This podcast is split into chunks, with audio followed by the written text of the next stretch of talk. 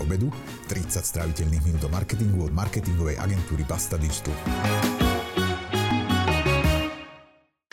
Nepoznám veľa kovaných projektových manažerov alebo manažeriek v oblasti marketingu. Väčšinou sa táto rola spája s account managementom.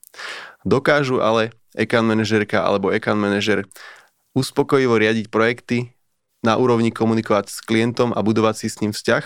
O tom, ako vyzerá profesionálny projektový manažment, sa budem rozprávať s Alexandrou Gutman, ktorá sa tejto oblasti venuje uh, viac ako 15 rokov. Sledujete reláciu Marketing obedu a ak sa vám páči, začnite ju odoberať vo vašej obľúbenej appke, napríklad Spotify, Apple Podcasts alebo YouTube. Moje meno je Jan Laurenčík a som z Basta Digital. Alex, vítaj v relácii Marketing obedu. Ďakujem. Moja prvá otázka je, čo predurčuje človeka k tomu, aby bol dobrý v projektovom manažmente? Dokáže, e, stačí to, keď napríklad dokáže alebo dokázal zorganizovať vlastnú svadbu? Tak e, toto neviem celkom posúdiť, ale čo určite je potrebné, je mať e, veľkú odolnosť voči stresu a veľkú stabilitu, keď na vás začnú tlačiť zo všetkých možných strán. Svadba je určite veľmi dobrý projekt, rada ho používam pri svojich školeniach ako príklad projektu, na ktorom si môžete vyskúšať, či niečo také vôbec pre vás dáva zmysel a má význam. No a dobre, ale uh, čo teda iné, hej, že keď svadba je dobrý príklad, ale že čo teda sú také vlastnosti, čo si myslíš, že ten človek by mal mať okrem toho, že je odolný voči stresu, je tam potrebné byť nejaký extrémne extrémne puntičkársky alebo zorganizovaný, alebo nie? To je, to je skôr nevýhoda v dnešnom čase, kedy každý projekt má minimálne 20 zmenových požiadaviek, kým vôbec začne. Takže je to určite schopnosť prispôsobiť sa okolnostiam, prispôsobiť sa tomu, čo ten váš zákazník chce. A ja veľmi rada hovorím, že dobrý projektiak by nemal nástrojčiť na svojom pohľade na projekt, tak ako by ten projekt mal vyzerať, ale mal by byť schopný poňať ten projekt z pohľadu svojho zákazníka, teda ponoriť sa do svojho zákazníka zákazníka a naozaj ten projekt dodať tak, ako si to želal zákazník, nie ako si to predstavoval ten projektový manažer.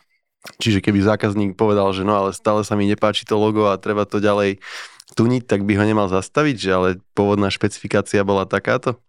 Nemal by ho zastaviť, ale na to by tam práve mal byť account manager, ktorý povie, ale už sme ho trikrát prerábali a bohužiaľ už si musíte jedno z tých štyroch vybrať. O, dobre. E, ja som vravel, že som veľa takých ľudí, ktorí boli nejakí špecializovaní na projektový manažment v živote nestretol. Existuje nejaké také vzdelávanie, že z tejto školy, keď niekto vyjde, tak je dobrý v projektovom manažmente, alebo to je tak, taký skill, ktorý sa proste v škole neučí?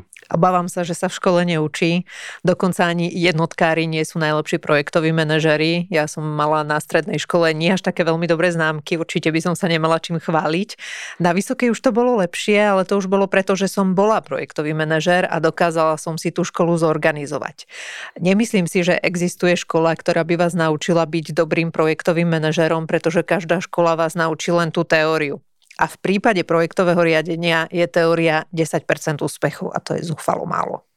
A akí ľudia najčastejšie sa vlastne do tej role hlásia podľa teba? Z akých škôl alebo z akých zameraní smerov? Či je to úplne že rôzne? Môže to byť aj niekto, kto vyštudoval politológiu a zároveň môže to byť niekto, kto má VŠVU alebo...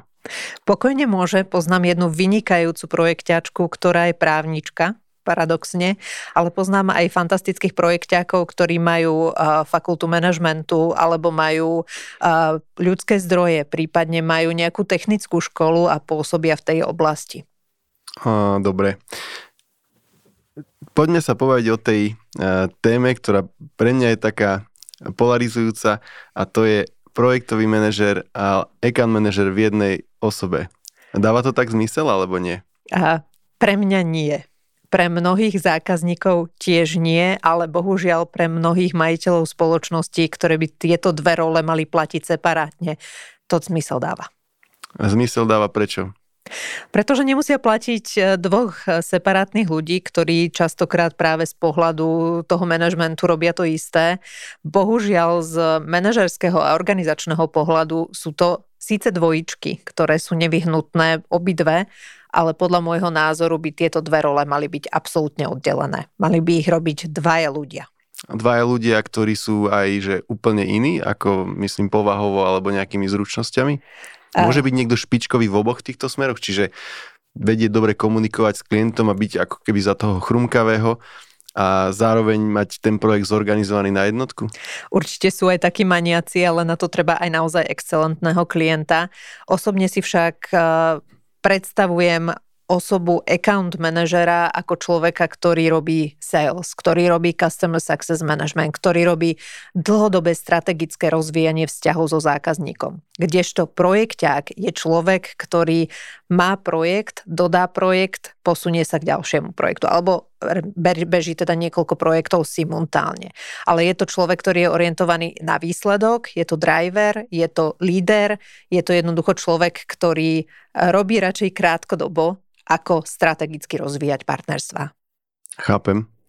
Um, z tvojej skúsenosti, ako to potom dopadá, keď to je zlúčené do jednej role, keď jeden človek, či už je to projektový manažer alebo projektová manažerka, alebo ju volajú account manager, account manažerka, čo najčastejšie býva ten výsledok? Že ten, že ten človek je silnejší v jednej z tých dvoch oblastí a tú druhú má slabšiu? Že napríklad E, klient s ním dobre vychádza, vedia dobre komunikovať, a, ale už z hľadiska povedzme nejakého naplňania deadlineov a tak ďalej je to slabšie?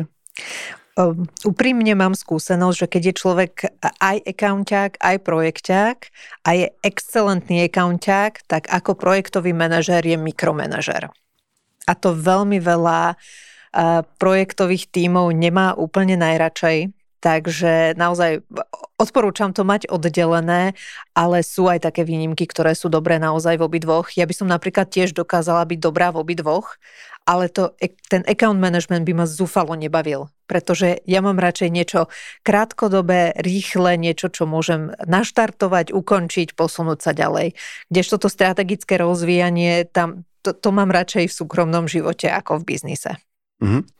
Ja si myslím, že tam môže nastavať aj nejaký konflikt záujmov, nie? Pri týchto, keď ten človek má obidve tie role naplňať, že Áno aj nie, pretože dobrý projekťák dokáže sa vcítiť do toho zákazníka a keď je to takto oddelené, tak dokonca projekťák a accounťák sú vlastne obchodní partnery. Ten eh, projekťák eh, reportuje accounťákovi.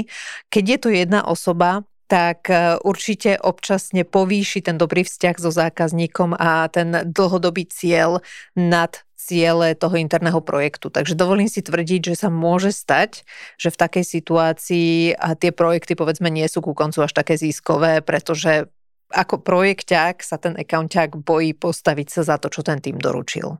Mm-hmm. Rozmýšľam nad tým, že či to, že sa tie role spájajú vo firmách, account management a projekt management. Ty si síce povedala, že uh, neviem, či si to povedala už pri nahrávaní, ale minimálne si mi to povedala pred nahrávaním, že, uh, že to spájanie týchto dvoch funkcií do jednej je často kvôli tomu, že tá firma je menšia, že si nemôže dovoliť, alebo klient to nechce platiť a tak ďalej a tak ďalej. A jeden z tých ďalších možných dôvodov je fakt, alebo moja hypotéza, to je ale dlhá veta, čo? Že, že ten projektový manažment je nedocenený, že si to ľudia predstavujú ako, že to je vlastne zadávanie nejakých úloh, alebo tudučiek, ako to voláme, a kontrolovanie nejakých deadlineov a možno, že naháňanie akože, ako ľudí a povedia si, že vlastne to, toto by mohol zvládnuť aj account manažer alebo manažerka. Nemôže to byť aj tým, že to ľudia vlastne takto podceňujú? A môže to byť pokojne tým, do momentu, ako ten projekt sa absolútne zosype, pretože projekťák, najmä v digitálnom marketingu, kde mnoho vecí ide live, treba kontrolovať analytiku, treba sa uistiť, že keď robíme akýkoľvek deployment do novej stránky, tak ten deployment nerozsype, povedzme, mobilné zobrazenie.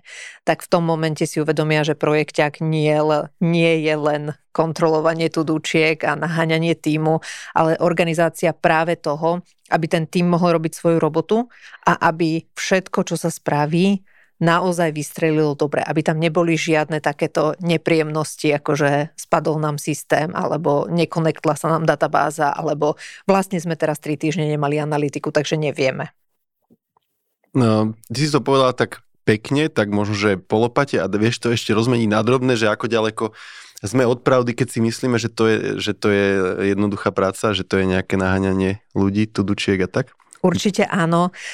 Častokrát sa totiž veľmi ľudia majú tendenciu spoliehať na projektové metodiky teda na nástroje riadenia projektu a povieme si, a ideme teraz Kanban, a ideme Scrum, alebo ideme DevOps.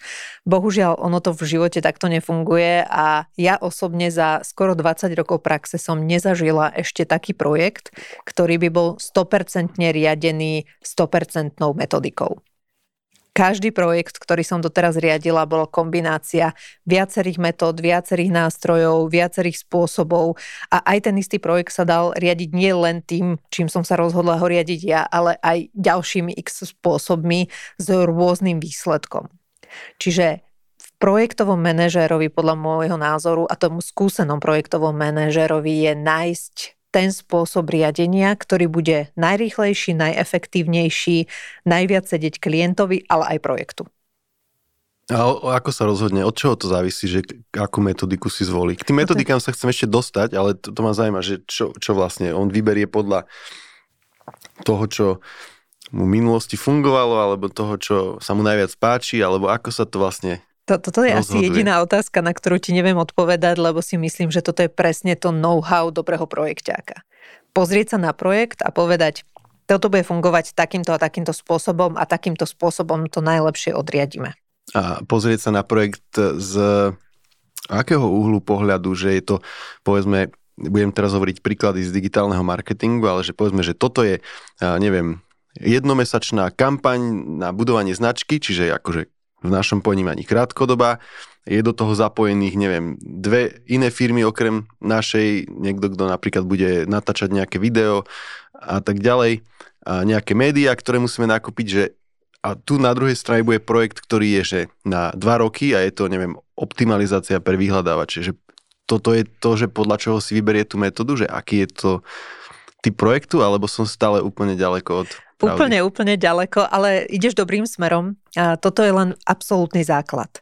Čo ty musíš spraviť ako projekťák je pozrieť sa, čo je tzv. in-scope, čiže čo je obsahom projektu, čo treba doručiť, či sú tam nejaké čiastočné produkty, alebo deliverables, alebo je tam jeden kompletný konečný, ako napríklad web stránka a podľa toho jednoducho rozhodnúť podľa počtu dodávateľov, podľa e, množstva práce, ktoré na tom spravi, treba spraviť, množstva ľudí, ktorí na to máš k dispozícii, podľa typu klientu, klienta, ktorého máš a aký ten klient je, či je komunikatívny, nekomunikatívny a tak ďalej. Čiže je tam neuveriteľne veľa faktorov, ktoré do toho vstupujú nie je jedným z faktorom aj to, že akých ľudí mám v tom týme? Určite. Povedzme, že keby som teraz ja prišiel k nám e, do kancelárie, aby som povedal, že tak teraz som si vybral pre tento projekt Scrum a všetci by kúkali, že čo je to Scrum, tak uh, aj toto zohráva rolu, že koho mám tam v tom týme, že čo vedia tí ľudia robiť? Určite áno, ale tým vôbec nemusíš hovoriť, že vybral som Scrum tým povieš, že tuto máme takýto nástroj, kde máte tieto štyri stĺpce a v týchto štyroch stĺpcoch si nájdete takéto farebné štvorčeky, v ktorých vám píšem, čo treba spraviť. Keď je to v stĺpci, že treba to spraviť, tak to spravte. A keď to je v stĺpci, že backlog, tak sa toho nemusíte chytať.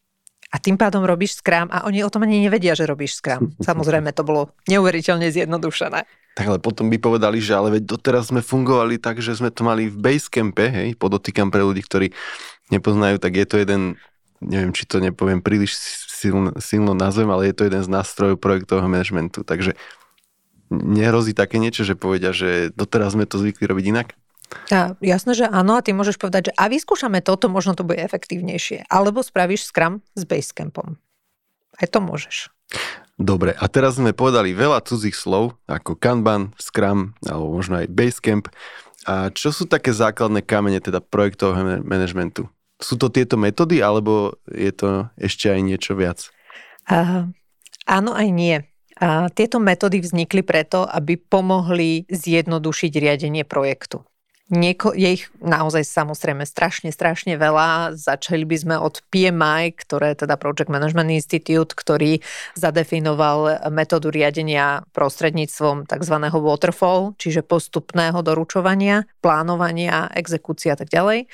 Ale existujú aj agilné nástroje paradoxne najstarší agilný nástroj má už viac ako 100 rokov, a používal sa v Toyota Motors, je to práve ten Kanban, ale sú to len nástroje, je to len 10% úspechu, je to len niečo, čo ti má pomôcť rovnako ako tie systémové nástroje, ktorých, ktoré používaš, aby si ten projekt riadil od telefónu cez maily až po tieto takéto vizuálne nápomocné techniky a, a aplikácie. Čo je ale základným uh, úspechom projektu je pochopiť rozsah v momente, ako pochopíš rozsah a vieš, čo ideš robiť, koľko to bude trvať, aké zdroje na to budeš potrebovať, a nehovorím len o finančných, a samozrejme aj ľudských a materiálnych zdrojoch, v tom prípade si môžeš zvoliť akúkoľvek techniku a metodiku, ktorá tebe vyhovuje. A, a prečo by som nepochopil ten rozsah? Viem, že sa to stáva, teraz sa pýtam na schvál hlúpo, ale už sa to stalo veľakrát aj mne, aj ľuďom v mojom okolí, čo je ten dôvod, prečo nepochopím rozsah? Že nerozumiem tomu, čo sa ide robiť, alebo to neviem ako keby nejako obsiahnuť, alebo si to celé predstaviť, že ako to vlastne bude čo všetko bude treba spraviť, aby sa to udialo?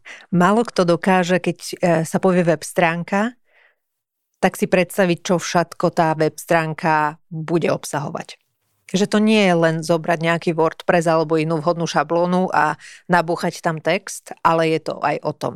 Nafotiť fotografie, urobiť grafiku, napísať ten text, rozhodnúť sa o menučku, zvoliť si hosting, vybrať, zaplatiť, urobiť tri environments, pretože nemôžeš hneď všetko dávať na produkciu, musíš mať niečo, kde si to updateuješ. Pozrieť sa na prípadné connections na iné aplikácie, rozhodnúť sa, či tam chceš nejakých botov, chatbotov alebo iných spôsobov spôsobov, pozrieť sa na GDPR, či to máš in compliance, pozrieť sa, akým spôsobom sú tam kolektované cookies a ďalších trilión vecí, ktoré treba urobiť. A to som sa ešte nedostala k tej samotnej fáze, že branding, farby, písma, rozhodnúť sa, dark mode, a, a, či to má byť na mobilné zariadenia alebo na desktopy a či to má byť SEO optimalizované alebo nie. Čiže je tam toho naozaj extrémne veľa. No a to, keď to hovoríš, tak uh, ja som si myslel kedy si v projektovom, že som v projektovom manažmente, že, že celkom dobrý a čím som starší, tým zistujem, že to vôbec nie je pravda. Teraz poviem príklad mimo marketingu, ale asi ukážka, perfektná ukážka nepochopenia rozsahu je, že som prerábal teraz v byte nejaký balkón, hej, a ja si to predstavím tak, že však zavolám tých majstrov, však to pomerajú, potom neviem čo, niečo objednám okna, alebo neviem, takéto veci. A že potom, mi, potom e, sa stalo to, že to celé prerobili, ale som vlastne zistil, že ja musím celý nábytok pozakrývať. A vlastne, že celý byt vyzerá ako stavba. A že do, dostať to naspäť do takého obyvateľného stavu je vlastne, že niekoľko dní intenzívnej práce. Čiže to je dobrá ukážka nepochopenia toho rozsahu. Presne, však. presne. Nádherná ukážka. Veľmi často, a použijem príklad svadba, tiež nemarketingový, veľmi často sa to stáva, keď robíš rozsah projektu pre svadbu a zabudneš tam polovicu vecí, napríklad klasické výslužky, e, doprava hostí, kde budú parkovať, akým spôsobom sa tam dostanú. Čo v prípade, že začne pršať, to je tiež súčasť projektového manažmentu, ktorý sa volá risk management a tiež sa vyskytuje absolútne všade bez ohľadu na metodiku, ktorú si zvolíš. Uh-huh. Uh, keď si použila tú svadbu, tak to je dobrý príklad, lebo väčšinou potom uh, je to vždy nejaká svokra alebo mama, ktorá má takéto niečo, že I have been there, že už som niekoľko svadie videla, čiže to presne tí ľudia, ktorí povedali, no ale zabudol si, a ako tých hostí budeme dopravovať domov a tak ďalej po hostine a tak. Čiže uh, musí ten projektový manažer alebo manažerka detálne poznať to, čo sa ide robiť, alebo je na to uh, nejaký špecialista, povedzme, že v, prípade tvorby web stránok nejaký programátor, ktorý ho upozorní na všetky tie zákutia? A bolo by super, keby mal nejakú svoju vlastnú skúsenosť a teda organizátor svadieb určite vie o svadbách viac ako nevesta, ktorá sa ide vydávať prvý alebo najhoršom druhý krát. A tá, tá svokra, ktorú si použil, to je absolútne krásny príklad toho, ako by mal existovať niekto v každom projekte, v každej organizácii, kto vlastní tzv. lessons learned, čiže čo sme sa naučili. A mať takýto dokument lessons learned je veľmi, veľmi dôležité práve preto, že si ho môžeš prejsť a pozrieť sa, čo som vlastne ešte zabudol. A k druhej časti otázky je veľmi fajn, pokiaľ máš už určený projektový tím a vieš, že máš niekoho, kto robí branding, niekoho, kto robí design a niekto, koho robí development, zoberieš tie, týchto troch ľudí do zasadačky, dáš im krabicu post papierikov a povie píšte a oni budú písať, písať, písať všetky úlohy, ktoré ich napadnú v rámci toho projektu a ty ako projekťák si tie všetky papieriky zoberieš a rozkategorizuješ a dáš si ich potom do nejakého časového plánu. A zistíš, že potrebuješ o mesiac viac. Čiže oni budú písať a budú písať okrem tých úloh aj čo, že koľko to trvá, koho na to treba, či to vieme interne alebo externe, alebo čo všetky, aké všetky informácie. To je veľmi dobrá stratégia. Používam ju veľmi často práve preto, že ja ako projekťák nemôžem vedieť všetko o všetkom. Čiže keď dostanú post-it papierik, tak majú napísať, že čo idú robiť, čo treba spraviť brainstormingovo, čiže netreba sa k tomu vrácať.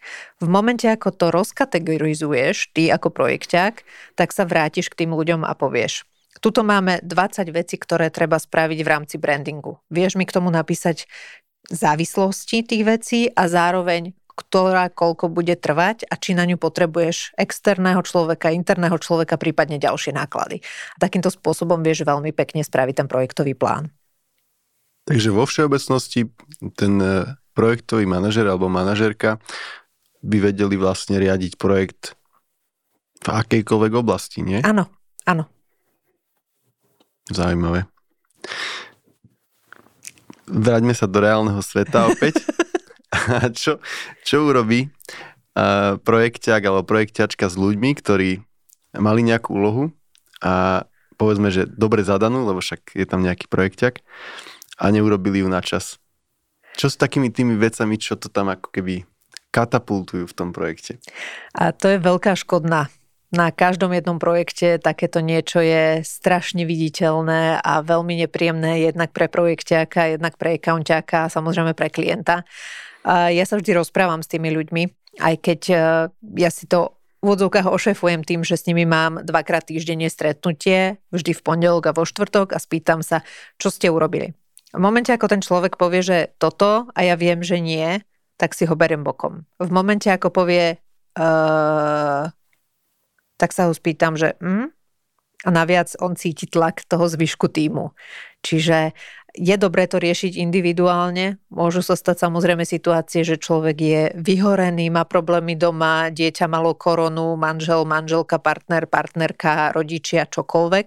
Vtedy sa samozrejme dá spraviť nejaká takáto dočasná rýchla úprava. Nie vždy dokážeme odhadnúť, čo sa môže stať, ale uh, takéto niečo by určite malo byť potom ďalej riešené s tým človekom, ak to nie je jednorazová situácia, prípadne toho človeka vymeniť, prípadne ja si ho na ďalší projekt nevezmem. Poviem jednoducho, že s týmto človekom nemôžem pracovať, lebo sa na neho nemôžem spoľahnúť. Chápem. Keď sa takto poposúva, lebo inak to začnem, že v takých tých uh, projektoch, ktoré ja vidím, ktoré zjavne nie sú, nezvy, nezvyknú byť takto profesionálne riadené, ako to hovoríš ty a znie to hrozne pekne, uh, tak keď sa niečo takto nestihne, no tak sa to tam nejako akože rýchlo poposúva, ale v tom, čo si ty pomenovala, mne to príde také komplexné, že závislosti a všelijaké tieto veci, že vlastne tam keď niekto by o týždeň meškal, tak sa môže poposúvať to celé, všetko, nie? Že všetky tie nadväzné fázy a teraz sme to chceli klientovi v piatok poslať, no bohužiaľ musíme to poslať ďalší týždeň, čiže account musí zase komunikovať s klientom, že niečo sme nestihli a že aký tam nastane akože tento proces alebo mechanizmus, keď sa niečo nestihne. Základom je ne, nehovoriť, že to dáme o 5 dní, keď na to máme 5 dní roboty. Keď máme na tom 5 dní roboty, tak poviem, že to dodáme o 7 dní. Čiže ty tam máš stále ten manipulačný priestor na to a práve vďaka takémuto dobrému riadeniu vieš presne, koľko si môžeš dovoliť ten delay a vieš, že keď ten človek dnes potrebuje nutne ísť k lekárovi, tak sa absolútne nič nedeje, pretože to urobí zajtra a sme stále všetci v kľude. Super. Čo sa stalo po korone? Čo, čo korona zmenila? Nabúralo to nejak tie tvoje spôsoby projektového riadenia, hybridné meetingy, všelijaké tieto skupinové online cally. Máme asi 20 krát toľko práce, pretože tak, jak predtým sa robil marketing osobne, tak teraz sa robí marketing naozaj skoro výlučne digitálne. Čiže máme naozaj veľmi veľa klientov, ktorí hovoria, že máme zlú web stránku, alebo naša web stránka nedokáže jednoducho sprocesovať také množstvo objednávok, ktoré ľudia na ňu chodia robiť. Alebo naša web stránka sa zrútila, pretože sa na ňu na, naraz prihlásilo 250 tisíc ľudí, pretože hľadali niečo. Prípadne padli nám predaje, pretože naša stránka vyskakuje na 15. strane v Google vyhľadávaní. Čo máme robiť? A naozaj máme tak strašne veľa projektov, že, že musíme jednak si vyberať, druhák nastavovať realistické očakávania. Z pohľadu operatívy sa to zmenilo veľmi tak, že máme veľmi málo ľudí, ktorí by na tých projektoch mohli, mohli pracovať a a my sme boli zvyknutí aj predtým pracovať veľmi digitálne, lebo v digitálnom svete sa to jednoducho tak, tak robí a máme ľudí z rôznych kútov sveta, Takže z tohto pohľadu sa až tak veľa nezmenilo, ale viem, že pre mnohé spoločnosti to bol, bola veľká zmena naučiť sa fungovať online. Ale zase poznáme všetci nejaké zdieľané nástroje, ako sú Figma a, a podobné, takže dokážeme práve vďaka tomu vhodne zvolenému nástroju aj na projektové riadenie a aj na samotný výkon toho projektu dokážeme ten projekt riadiť veľmi efektívne aj online. A čiže ani tie flexibilné pracovné doby nič nezmenili? Uh, my sme ich vždy mali, takže nie.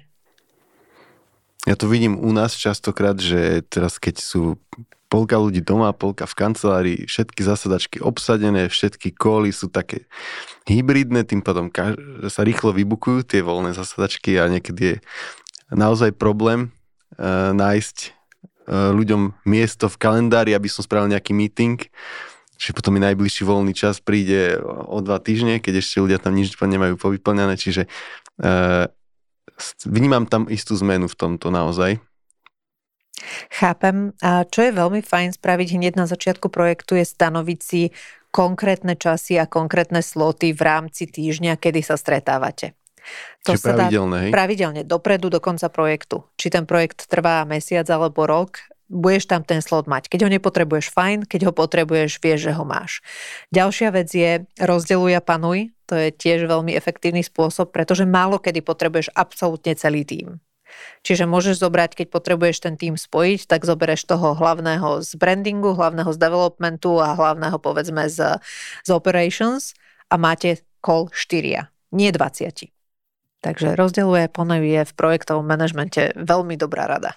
Dobre, a teraz, keď ťa počúvam, tak zdá sa mi, že stále hovoríš a, a predstavujem si vždycky jeden projekt. A teraz, keď sa pozriem na to zo strany toho človeka, čo na tom projekte robí, že on tých projektov môže mať aj 15 a ty povieš konkrétne sloty, no a potom e, myslíš ty aj na iné projekty, keď riadiš nejaký konkrétny? Jasné, ten človek vyhovára, že ale tam máme zase iný deadline, a ako sa s týmto dá nejako narábať, že tí ľudia ale majú aj iné veci ako ten jeden projekt, ktorý ty riadiš a považuješ ho za možno, že ten najdôležitejší pre teba?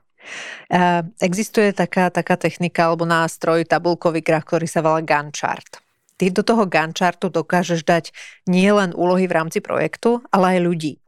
Čiže keď si do Gantt chartu dáš ľudí a vieš, že za deň majú 8 hodín, ktoré môžu venovať práci, alebo povedzme 7-6 záleží, koľko máte operations, tak si vieš svojimi kolegami tie hodiny v rámci týždňa tých ľudí rozdeliť.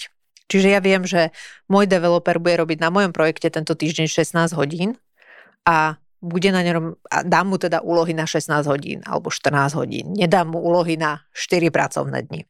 Čiže aj to sa dá riadiť. Aj tie zdroje. Super, ďakujem Alex. A moja posledná otázka je, že čo si ty dáš dneska na obed? A paradoxne práve dnes sme si dohodli s kamarátkou z marketingu, mojou veľmi dobrou kamarátkou Veronikou obed v parku, takže už sa ponáhľam tam. Dobre, tak ti prajem dobrú chuť. Ďakujem veľmi pekne. Ďakujem.